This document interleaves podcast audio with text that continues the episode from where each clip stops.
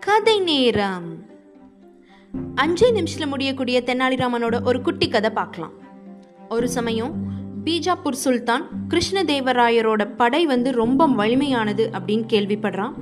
கிருஷ்ணதேவராயர் சுல்தானோட போர் புரியருக்கு ரெடியாக இருக்காரு அப்படிங்கிறதையும் பீஜாப்பூர் சுல்தான் தெரிஞ்சுக்கிறான்.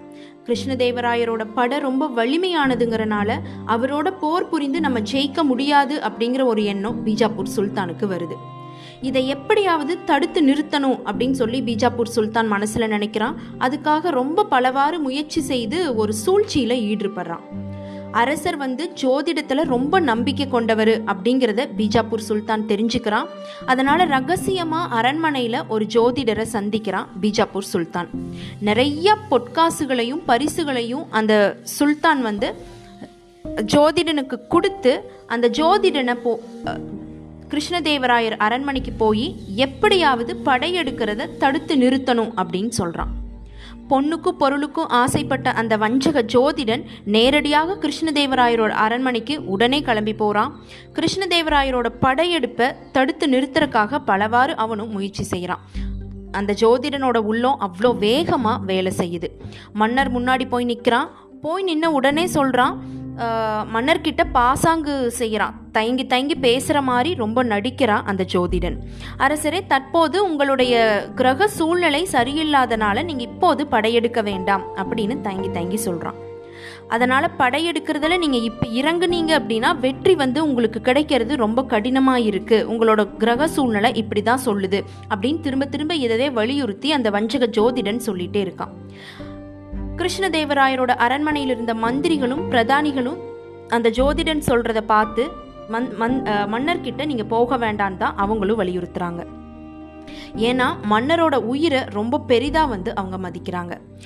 அரண்மனையிலிருந்து அரசியாரும் மன்னரை நீங்க போக வேண்டான்னு சொல்லி தடுத்து நிறுத்துறாங்க. அரசரும் எல்லாரும் தடுத்து நிறுத்துறாங்களே நம்ம போலாமா வேண்டாமாங்கிற சிந்தனை அரசருக்கும் வந்துடுது. அரசரும் இதை பத்தி சிந்திக்க ஆரம்பிச்சிடாரு இது எல்லாத்தையும் ரொம்ப கூர்மையா தெனாலிராமன் கவனிச்சுட்டே இருக்கான். தெனாலிராமனுக்கு அந்த ஜோதிடன் மேல சந்தேகம் வருது. அதனால் உடனே மன்னர்கிட்ட சொல்கிறான் மன்னரே நீங்கள் ஏன் தயங்குறீங்க? நீங்கள் தயங்காதீங்க. ஜோதிடர்கள் சொல்வது எல்லாமா பழித்து விடுகின்றது? அப்படின்னு சொல்லி மன்னருக்கு நிறைய தைரியம் சொல்கிறான் கிருஷ்ணதேவராயரும் தெனாலிராமன் சொல்கிறது தான் சரின்னு மனசில் நினைக்கிறாரு. ஆனால் இங்கே இருக்கக்கூடிய மந்திரிகளுக்கும் பிரதானிகளுக்கும் அரசியாருக்கும் இதை எப்படி புரிய வைக்கிறது அப்படின்னு தான் நான் சிந்திச்சிட்டு இருக்கேன் அப்படின்னு சொல்லி மன்னர் கிருஷ் தெனாலிராமன் கிட்ட சொல்கிறாரு உடனே மன்னர் வந்து ஒரு அறிவிப்பு விடுக்கிறாரு. யார் வந்து ஜோதிடம் பொய் அப்படின்னு நிரூபிக்கிறாங்களோ அவங்களுக்கு பத்தாயிரம் பொற்காசுகள் பரிசாக கொடுக்கப்படும் அப்படின்னு மன்னர் வந்து அறிவிக்கிறார். தெனாலிராமனுக்கு இதை கேட்டுடனே ரொம்ப சந்தோஷம். நானே வந்து இதை நிரூபிக்கிறேன் அப்படின்னு சொல்லிட்டு தெனாலிராமன் முன்னாடி வந்து நிற்கிறான் அதே சமயத்தில் ஒரு கட்டளை வந்து கட்டளைன்னு சொல்ல முடியாது ஒரு வேண்டுகோள் விடுக்கிறான் மன்னர்கிட்ட. நான் நிரூபிச்சிட்டேன் அப்படின்னா அந்த ஜோதிடனுக்கு தன் தண்டனை தரக்கூடிய உரிமையும் எனக்குத்தான் கொடுக்க வேண்டும் அப்படின்னு சொல்லி மன்னர்கிட்ட ஒரு வேண்டுகோள் வைக்கிறான். மன்னரும் அதுக்கு ஒத்துக்கிறாரு. அந்த அன்னைக்கு சபை வந்து களைஞ்சிருது மறுநாள் சபா மண்டத்தில் சபை கூடுது.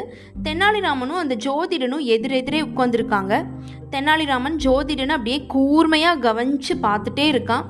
தெனாலிராமனுக்கு அந்த ஜோதிடன் மேலே சந்தேகம் நிறையா வந்துருச்சு.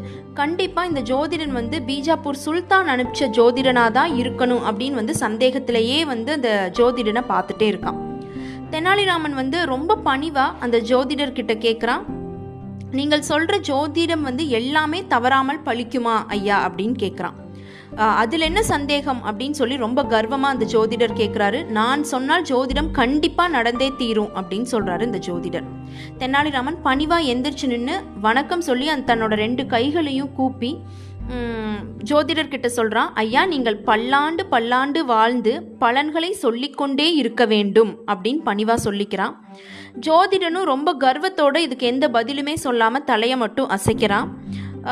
அப்படின்னா எனக்கு ஒரு ஒரு சின்ன ஒரு கேள்வி கேட்குறேன் அதுக்கு நீங்கள் பதில் சொல்லுங்கன்னு சொல்லி தெனாலிராமன் அந்த ஜோதிடன் கிட்ட கேட்குறான் உங்களோட ஆயுட்காலத்தை மட்டும் நீங்கள் அறிஞ்சிருப்பீங்க இல்லையா? அதை என்னன்னு சொல்லுங்க அப்படின்னு கேட்குறான் அதுக்கு உடனே அந்த ஜோதிடர் ரொம்ப பெருமையாக சொல்கிறாரு ஓ நான் இன்னும் நாற்பது ஆண்டுகள் உயிரோடு வாழ்வேன். இது சத்தியம் அப்படின்னு அடித்து சொல்கிறாரு ரொம்ப பெருமையாக அந்த ஜோதிடன் இதை சொல்லிக்கிறாரு.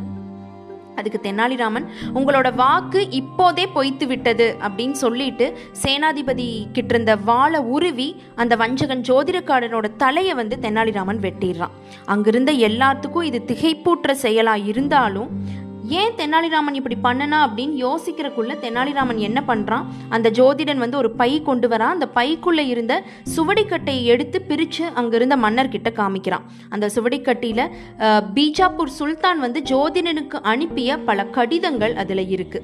அந்த ஜோதிடன் பீஜாப்பூர் சுல்தானோட கைக்கூலி அப்படிங்கிறத மன்னருக்கு தெனாலிராமன் நிரூபிக்கிறான். இந்த மாதிரி மன்னருக்கு இதை நிரூபிச்ச தெனாலிராமனை மனதார பாராட்டி தெனாலிராமனுக்கு தன்னோட வாக்குப்படியே பத்தாயிரம் பொற்காசுகளையும் பரிசா கொடுத்து ரொம்ப மகிழ்ச்சியில் இருக்காரு மன்னர். அதே சமயத்துல தன்னோட எண்ணத்துப்படியே பீஜாப்பூர் சுல்தானையும் வெற்றி கொள்றாரு கிருஷ்ணதேவராய மன்னர். அடுத்த எபிசோட்ல தெனாலிராமனோட இன்னொரு குட்டி கதை பார்க்கலாம்.